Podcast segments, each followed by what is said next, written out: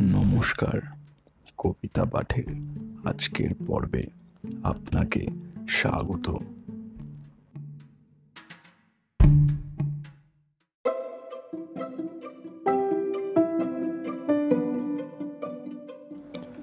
আজকে আমার নিবেদন কবি সুকুমার রায়ের কবিতা, খোকার ভাবনা।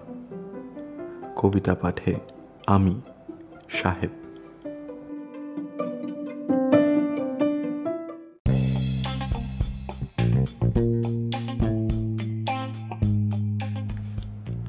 মোমের পুতুল, লোমের পুতুল আগলে ধরে হাতে। তবুও কেন হাবলা ছেলের মন ওঠে না তাতে? একলা জেগে এক মনেতে চুপটি করে বসে। আনমোনা সে কিসের তরে আঙুলখানি চষে? নাইকো হাসি, নাইকো খেলা, নাইকো মুখে কথা। আজ সকালে হাবলা বাবুর মন গিয়েছে কোথা ভাবছে বুঝি দুধের বোতল আসছে না কো কেন? কিংবা ভাবে মায়ের কিসে হচ্ছে দেরি হেন? ভাবছে এবার দুধ খাবে না, কেবল খাবে মুড়ি।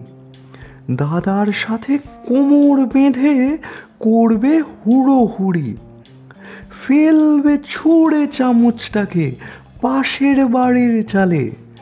না হয় তেড়ে কামড়ে দেবে দুষ্টু দাদুর গালে। কিংবা ভাবে একটা কিছু ঠুকতে যদি পেত, পুতুলটাকে করতো ঠুকে একেবারে থেঁতো।